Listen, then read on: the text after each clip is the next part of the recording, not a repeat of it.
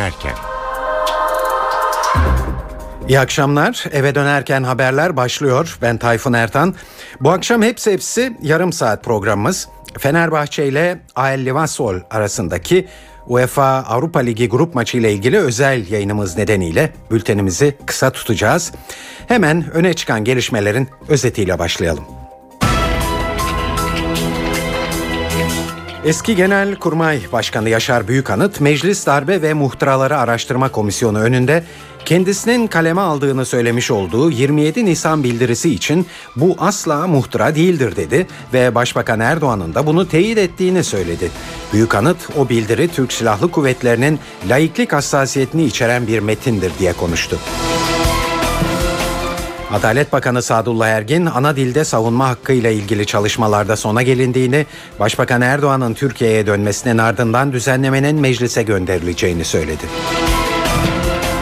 Şanlıurfa'da sınırın hemen karşısındaki Suriye ilçesi Resulayn'daki şiddetli çatışmalardan seken kurşunlar Ceylanpınar ilçesinde iki kişinin yaralanmasına yol açtı. Ve Fenerbahçe UEFA Avrupa Ligi'nde bu akşam Kıbrıs'tan Rum takımı AEL'i konuk ediyor. Maçı saat 8'den itibaren NTV Radyo'dan canlı olarak dinleyebileceksiniz.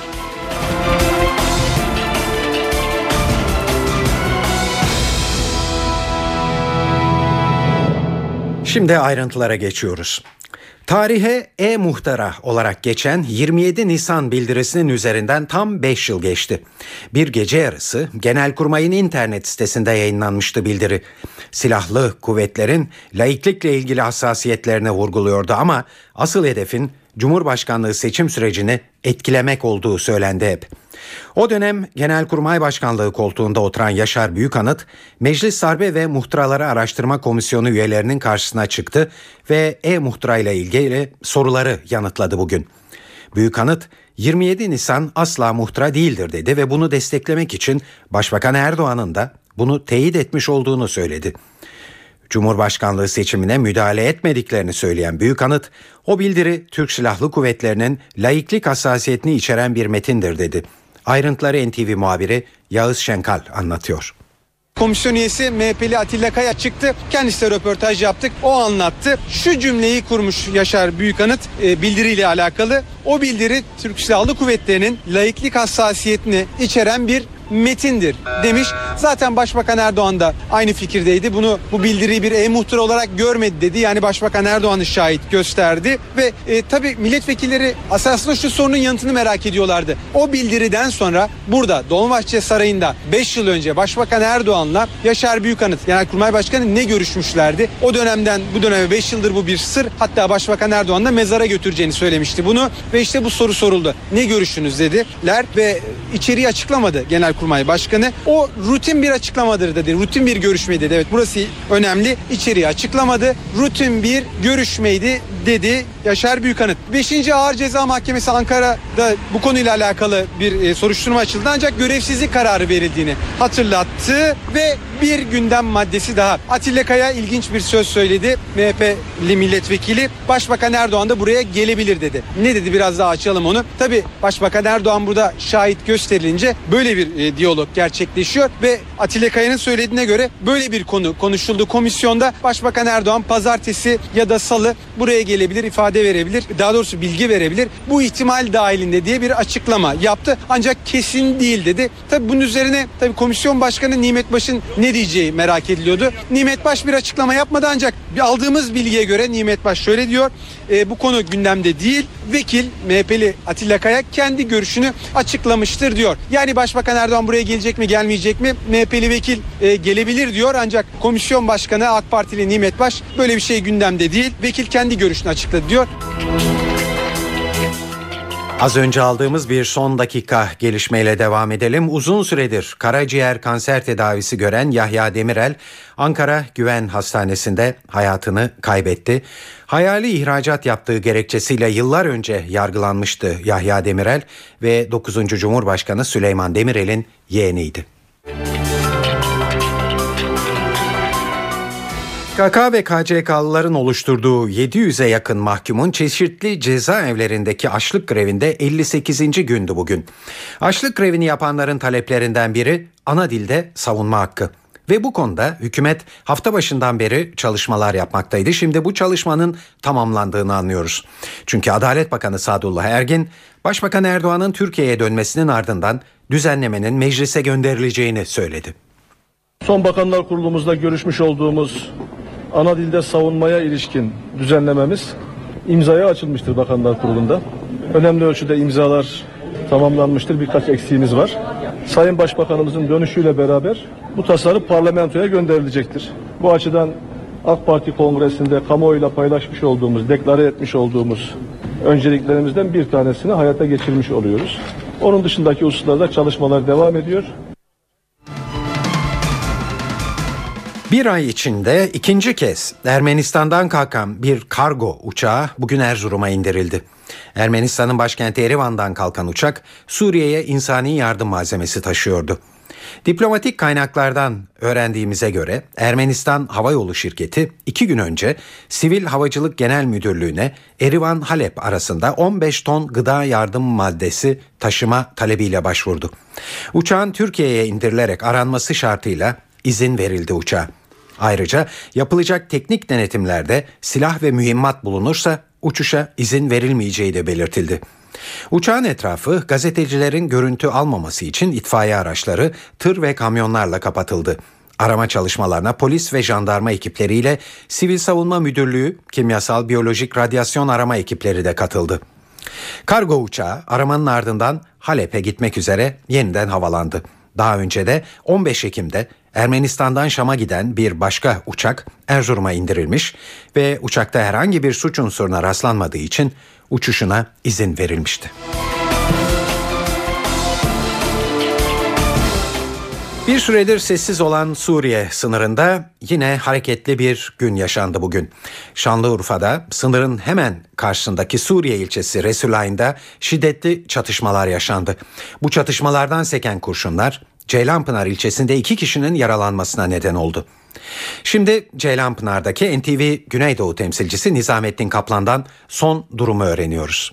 Seki'nin Resulayn ilçesinde şu anda yoğun çatışmalar devam ediyor. Resulayn Ceylanpınar'la komşu bir ilçe ve şu anda da sadece iki ilçeyi terör örgülerin ayırdığını söyleyebiliriz. Bu kadar yakın birbirine iki ilçe. Silah sesleri e, buraya kadar geliyor ve e, bu silahlardan seken mermilerin e, burada da ilçede yani Ceylanpınar'da 3 kişiyi yaraladığını söyleyelim. Dün gece saat 02 sıralarında başladı çatışmalar. Aralıklarla devam ediyor. Dün geceden bu yana Türkiye'ye 20 yaralı muhalif getirildi ve bunlardan ikisi hayatını kaybetti. 18'inin tedavisine Şanlıurfa ve Ceylanpınar'daki hastanelerde devam ediyor. E, Burada yani Resulayn'da bulunan bir askeri e, karakolu ele geçirmek için muhalifler dün gece e, harekete geçti ve dünden bu yana da çatışmalar yoğun bir şekilde devam ediyor. E, tabii hemen Resulayn'ın e, Ceylanpınar'a sınır olması nedeniyle kaymakamlıkta sürekli anonslar yapıyor. Bu arada Suriye tarafından da binlerce kişinin Türkiye tarafına geçmek için sınıra dayandığını söyleyelim. Bunların önemli bölümünün de Türkiye'ye e, geçtiğini söyleyebiliriz. E, kaymakamlık anonslarla yakınları olanlar yani karşı tarafta yakınları olanların e, kayıt için e, kayıt bürosuna başvurmasını istiyor ve e, tabii ki bu çatışmaların yoğunluğu nedeniyle e, Ceylanpınar'da okullarda bir gün tatil edildi. Saat 18.09 Türkiye'deki hava durumu için NTV Meteoroloji Editörü Gökhan Abur'a kulak veriyoruz şimdi. İyi akşamlar. Soğuk ve yağışlı hava iç kesimlerde etkisi altına aldı. Hafta sonu kuzey ve iç kesimlerde havanın daha da soğumasını bekliyoruz. Yarın batıda yağış etkisini kaybederken Marmara'nın doğusu ve batı Karadeniz'de aralıklı, iç ve doğu kesimlerde ise yer yer kuvvetli sağanaklar devam edecek. Yağışlar Alanya, Anamur, Mersin, Adana, Osmaniye, Hatay ve Kahramanmaraş'ta daha kuvvetli olacak. Cumartesi günü kuzey ve iç kesimlerde hava daha da soğuyacak. Marmara'nın güney ve doğusu, Karadeniz ve Akdeniz'in doğusu da yer yer kuvvetli olmak üzere yağmurlar devam edecek. Pazar günü Marmara ve Batı Karadeniz'de yağış hafiflerken doğu ve özellikle güneydoğuda sağanakların daha da kuvvetlenmesini bekliyoruz. Evet yarın İstanbul'da hava bulutlu olacak. Çok zayıf yağış görülebilir. Özellikle kuzey ve doğu kesimlerinde sıcaklık 16 derece olacak ama cumartesi günü yine sağanak yağmur var ve hava daha da soğuyacak. Ankara'da yağmur aralıklı olarak etkisini sürdürecek. Sıcaklık 10 dereceye kadar düştü. Yağmur hafta sonuna devam edecek. İzmir'de hava açıyor ama rüzgar oldukça sert. Sıcaklık 18 derece olacak. Hafta sonu ise İzmir başta olmak üzere kıyı Ege'de yağış beklemiyoruz. Hepinize iyi akşamlar diliyorum. Hoşçakalın. Saat 18.10 NTV Radyo'da eve dönerken haberler reklamlardan sonra devam edecek. Reklam. Senin bu mamulü Mısır'dan. Bunu Fransa'dan, bunu da Meksika'dan aldım. Olacak iş değil ya. Olacak iş değil. Abicim sen bu kallavi işi nasıl yürütüyorsun? Bunun kaydını kuydunu nasıl tutuyorsun? Bu işe ben bakmıyorum Kadir'cim. O işe Türksel bakıyor. O işe Türksel bakıyor. O işe Türksel bakıyor. Türksel akıllı bulut var ya Kadir'cim bilmiyor musun? Yo. Türksel'in dev veri merkezi. Yani bu veriler orada toplanıyor sonra sana veri veriyorlar öyle mi? Aynen öyle. Nerede olursam olayım iki tıkta bütün verileri alıveriyorum. Peki hesap ne geliyor? Sıkıntı yok Kadir Bey. Kullandığın kadar ödüyorsun. İş alemini rahatlattın vallahi abi sağ ol. Estağfurullah Kadir'cim. 532 arayın. Turkcell Süper Online tarafından sağlanan Turkcell akıllı bulut hizmetini siz de kullanmaya başlayın. İşinizi teknoloji büyütsün, teknoloji işinize Turkcell baksın. İşinize Turkcell gücü. Hayatım şu eşyaları artık değiştirsek diyorum. Eş dost geliyor olmuyor böyle. Eşya mı görmeye geliyorlar? Boş ver ya. Boş ver ya. Boş ver ya. Of of eskidi koltuklar Aşındı mutluluklar Nanem kırlentlerim hep soldu Sallanıyor zigonlar Na, na, na, Daralmayın, ferahlayın. Türkiye Finans'tan finansör. Kart şeklinde ihtiyaç finansmanı. Şubelerimize başvurun, sizin de bir finansörünüz olsun. Üstelik kısa bir süre için 500 liraya kadar limite, kar oranı ve masraf yok. Ev dediğin nedir? Yatırımdır. Getirisi yüksek olur. Ev dediğin neyse tam da o ev hürriyetemlak.com'da. Türkiye'nin lider emlak sitesi. hürriyetemlak.com Petrol Ofisi ileri gitmenin yollarını sunar. Alo, iyi günler. Bir depo yakıtla nasıl daha fazla gidersiniz? Depoyu dolduruyorum, arabayı evin otoparkına çekiyorum, otobüse binip gidiyorum. Ee, ama arabanızla gitmiş olmuyorsunuz. Biraz öyle oluyor evet. Evet, başka bir dinleyici. Ben yakıtımı petrol ofisinden alırım. Daha fazla giderim. Net. Aradığımız cevap bu.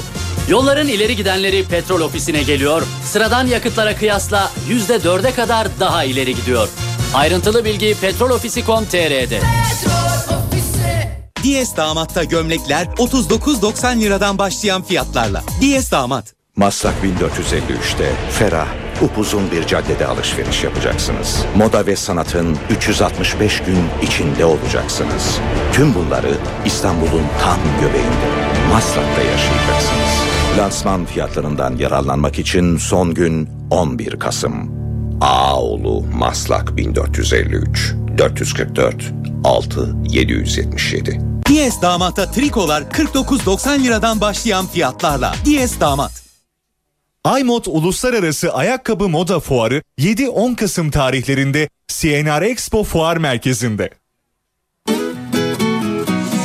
Türkiye'nin neresinde olursanız olun, DRD sınırsız araç seçenekleri, profesyonel filo yönetim anlayışı ve 7-24 kesintisiz hizmetleriyle işinizin sürekliliğini sağlar. Geleceğin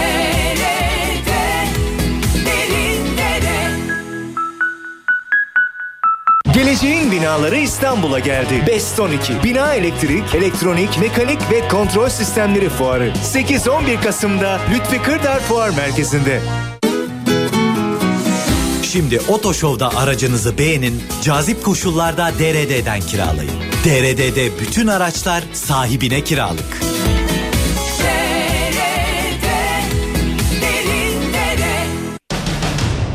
Skorer.com Bütün sporların, bütün skorların en yeni adresi. Türkiye ve Orta Doğu zemin sektörünün nabzı Domotex markasıyla İstanbul'da atacak. Halıdan parkeye, mermerden esnek yer döşemelerine 26 ülkeden ürün gruplarının sergileneceği Domotex Middle East 8-11 Kasım tarihleri arasında İstanbul Fuar Merkezi'nde. Davetlisiniz. NTV Radyo Tahsildaroğlu. Tahsildaroğlu kahvaltılık lor peyniri nefis olur reçelle balla. İsterseniz hafif tatlılarla fark yaratırsınız sofralarda. Tahsildaroğlu benim peynirim. Reklam. Saat 18.15 NTV Radyo'da eve dönerken haberleri dinliyorsunuz. İstanbul'daki yol durumuyla devam edelim isterseniz. Büyükşehir Belediyesi Trafik Kontrol Merkezi'nden Murat Kazanasması dinliyoruz. Mutlu akşamlar. Trafik yoğunluğu Fatih Sultan Mehmet Köprüsü yönünde Metris'e başlıyor. Çünkü Hastal'da meydana gelen bir trafik kazası vardı. Kaza kaldırılmış olsa da Metris civarında yoğunluk devam ediyor. Boğaziçi Köprüsü'nün girişi ve köprü üzerinde yoğun trafiğin şu anda başladığını ve Çağlayan'a kadar uzadığını söyleyebiliriz. Çağlayan yan yoldaki hareketlilik devam ediyor ama sonrasında köprüye doğru yoğunluk tekrar artmakta. Anadolu yakasından Avrupa yakasına geçiş yönünde Boğaziçi Köprüsü'nde yoğunluk Altunizade ve sonrasında başladı. Fatih Sultan Mehmet Köprüsü'nde ise hem köprü girişi hem de köprü üzerinde yoğunluk devam etmekte. Dikkat edecek olursak köprü çıkışında Kavacık Ümraniye istikametine de yoğun trafik etkili olmaya devam ediyor şu saat itibariyle. Avrupa yakasında Haliç Köprüsü'ne başlayan bu yoğunluk havalimanı sapağına kadar uzamakta. Özellikle İncili ve Merter bağlantı noktalarının yoğunluğu biraz daha fazla. Aynı nokta Ok Meydan istikametinde tem dönüşünden dolayı yoğunlaşırken Cevizli Bağ az önce belirttiğim gibi Merter istikametinde yoğun ters yöne bakacak olursak Edirne kapı yönünde hareketliliğini sağlayan bir trafikle karşı karşıyayız. Hem Avcılar'da hem de Küçükçekmece'de yoğun trafik etkili olmaya başladı. Bu noktada Bayrampaşa'da da Mahmut Bey istikametine yoğunluk var. Özellikle Yüzyıl Köprüsü otogar istikameti ve Mahmut Bey yönünde yoğun trafik giderek artıyor. Az önce belirttiğim gibi Küçükçekmece Avcılar istikametinde ve Avcılar Küçükçekmece istikametinde kısmen artan yoğunluklar söz konusu. Kazasız günler, iyi akşamlar. Şimdi de para ve sermaye piyasalarında neler olup bittiğine bakacağız. Bugün yaşanan gelişmeleri CNBC'den Enis Şenerdem'den dinliyoruz. İyi akşamlar. Dün Wall Street öncülüğünde sert düşen küresel piyasalarda bugün toparlanma çabası vardı. Yunan parlamentosunun yeni kemer sıkma önlemlerini onaylaması ve başta Siemens olmak üzere Avrupalı şirketlerin güçlü bilançolar açıklamaları borsaları destekledi. İçeride ise İMKB yurt dışından da hızlı bir yükselişle günü %1.42'lik yükselerek 72.600 seviyesinin üzerinde tamamladı. İMKB'deki yükselişte de olumlu bilançolar etkiliydi. Akbank'ın beklenti üzerinde kar açıklaması banka endeksini yukarı çekti. Para piyasalarında Euro'nun zayıf görünümü devam ediyor. Parite 1.27'ye doğru geri çekiliyor. TL tarafında ise yabancı girişleriyle değerlenme var. Dolar TL günü 1.78'den tamamlarken Euro TL 2.03 seviyesinin altında kalmaya devam ediyor. Tahvil piyasasında ise rekor geldi. Alımların devam etmesiyle gösterge tahvilin faizi %6.74 ile rekor düşük seviyeye indi. Fitch'in not artırımı yabancı yatırımcıların Türk tahvillerine olan ilgisinin sürmesini sağlıyor. Spor haberleriyle daha doğrusu futbol haberleriyle devam edeceğiz şimdi. Galatasaray ve Fenerbahçe'yi ilgilendiren haberler. Galatasaray e, Şampiyonlar Ligi'nden gruptan çıkma umutlarını dün gece canlı tuttu. Sarı kırmızılı takım İstanbul'daki yağmurlu maçta biliyorsunuz elinden kaçırdığı Cluj'u Romanya'da Burak Yılmaz'ın golleriyle 3-1 yendi ve grubunda ikinci sıraya çıktı. Galatasaray Teknik Direktörü Fatih Terim Cluj galibiyetiyle son sözü söyleme şansını ellerine geçirdiklerini vurguladı. Son zamanlardaki iyi futbollardan birini oynadığımızı düşünüyorum. Sevinçliyim. Galibiyetin yanında son sözümüzü söylemeye daha hak kazandığımız için sonuna kadar o sözümüzü söyleme hakkını elde ettiğimiz için mutluyum. Arenada neyin suya takıldığını burada gösterdiğimiz için parantez içinde o da kalite herhalde takıldı orada suya. Galatasaray'ın hep Avrupa'daki reflekslerinden bir tanesi. Zamanındaki refleksi bence. Ee, güzel bir galibiyet, zamanında bir galibiyet. Rakibimizi de tebrik ediyorum. Bir hesap yapmıştık daha önce. O hesap birinci günde tam örtüştü. Açıkçası bizim işimiz hala çok zor. Çünkü içeride grubun en önemli takımıyla oynayacağız Manchester'da. Dışarıda da rakibimizlerden bir tanesi Braga oynayacağız. Yani yine fikstürü şu anda en kötü olan biziz. Fenerbahçe ise UEFA Avrupa Ligi'nde bu akşam Kıbrıs'tan Rum takımı AL Limassol'u konuk ediyor. UEFA Avrupa Ligi grubunda 7 puanla lider durumunda bulunuyor Fenerbahçe. Bu maçı kazanırsa bir üst tura çıkma yolunda çok büyük bir avantaj elde edecek. Maç öncesi son durumu NTV Spor muhabiri Aykut Yıldırım'dan alıyoruz. UEFA Avrupa Ligi C grubu dördüncü karşılaşmasında Fenerbahçe Kıbrıs Rum kesimi ekibi AEL'i konuk edecek. Fenerbahçe grupta 7 puanla lider durumunda konuk ekip AEL ise 1 puanda bugün puan kaybı yaşadığı takdirde UEFA Avrupa Ligi'ne veda edecek Rum temsilcisi. İki takımın eksiklerine bakacak olursak e, Dose Junior AEL takımında cezası nedeniyle bugünkü karşılaşmada forma giyemeyecek. Sarı lacivertlerde ise Egemen cezalı aynı zamanda da sakat olduğu için bu karşılaşmada yok. Mehmet Topuz tam olarak hazır olmadığı için maçın kadrosuna dahil edilmedi. Sakatlığı geçen iki isimden Yobo savunmadaki yerini alacak. Bugün Raul Meireles de sürpriz bir şekilde yine ilk 11'deki yerini aldı. Fenerbahçe'nin maç 11'i de belli oldu. Maç 11 ile devam edelim. Kalede Volkan Demirel, savunmada Gökhan Gönül, Yobo, Bekir, Hasan Ali Kaldırım. Savunma dörtlüsünün hemen önünde Mehmet Topal ve Raul Meireles görev yapacak. Sağda Kayt, ortada Christian Baroni, solda Miroslav Sto. İleride ise Musa Sov 11 ile yer alacak. 4-2-3-1 dizilişiyle görüyoruz Fenerbahçe'yi. Evet hemen bir hatırlatma. Fenerbahçe Şükrü Saracoğlu'nda maç bu akşam saat 20'de başlayacak. Star TV'den izleyebileceksiniz. Maçı NTV Radyo'dan da canlı olarak dinleyebilirsiniz. Evet geldik programımızın sonuna. Şimdi kültür sanat dünyasından derlediğimiz bazı haberler var sırada. İsveç'in ünlü müzisyenlerinden C.C. Johnson bugün Jolly Joker İstanbul'da bir konser verecek. Genellikle jazzy, trippy vokaliyle melankolik şarkılara alışılmadık bir neşe katan müzisyen konserine saat 21'de başlayacak.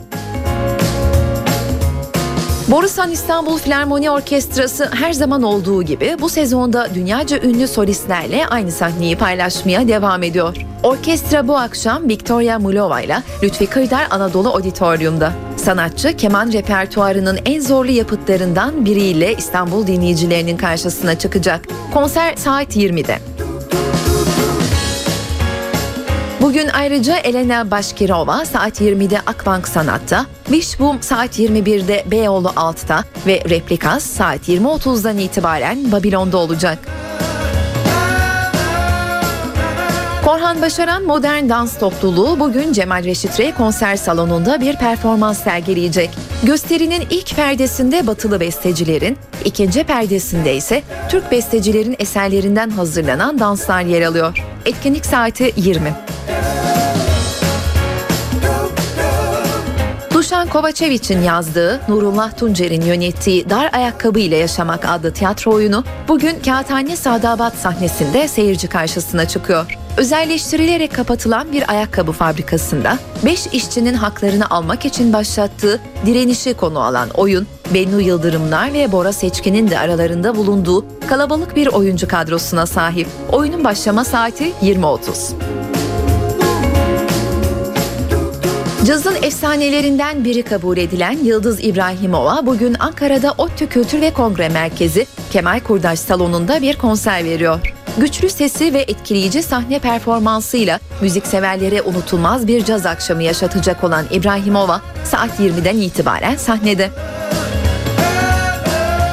Pinhani'de bugün başkentte farklı tarzı ve melodik yapısıyla diğer gruplardan sıyrılan ve hatırı sayılır bir hayran kitlesi bulunan grup saat 21'den itibaren Nefes Bar'da. Piyano, flüt ve klarnet üçlüsü Trio Giocoso bugün İzmir'de bir konser verecek. Ahmet Adnan Saygun Sanat Merkezi'nde gerçekleşecek konser saat 20'de başlayacak.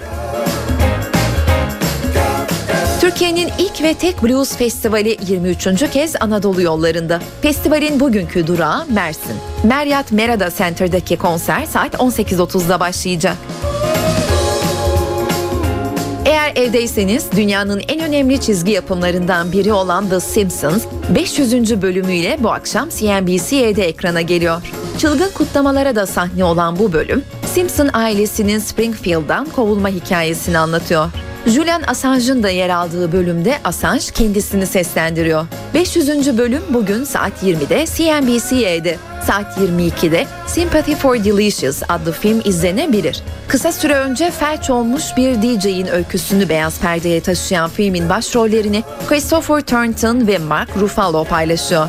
E2'de saat 22'de Conan, 23'te de Hit and Miss adlı dizi var. Fenerbahçe AEL Limassol UEFA Avrupa Ligi maçı ise bugün saat 20'den itibaren Star'da. Saat 22'de ise A Roman Yeni Dünya adlı dizi yeni bölümüyle ekranda olacak. NTV Radyo'da eve dönerken haberler bu akşam e, bu kadar. E, bu yayının editörlüğünü Onur Koçarslan, stüdyo teknisyenliğini İsmet Tokdemir yaptı. Ben Tayfun Ertan. Hepinize iyi akşamlar diliyoruz. Hoşçakalın. NTV Radyo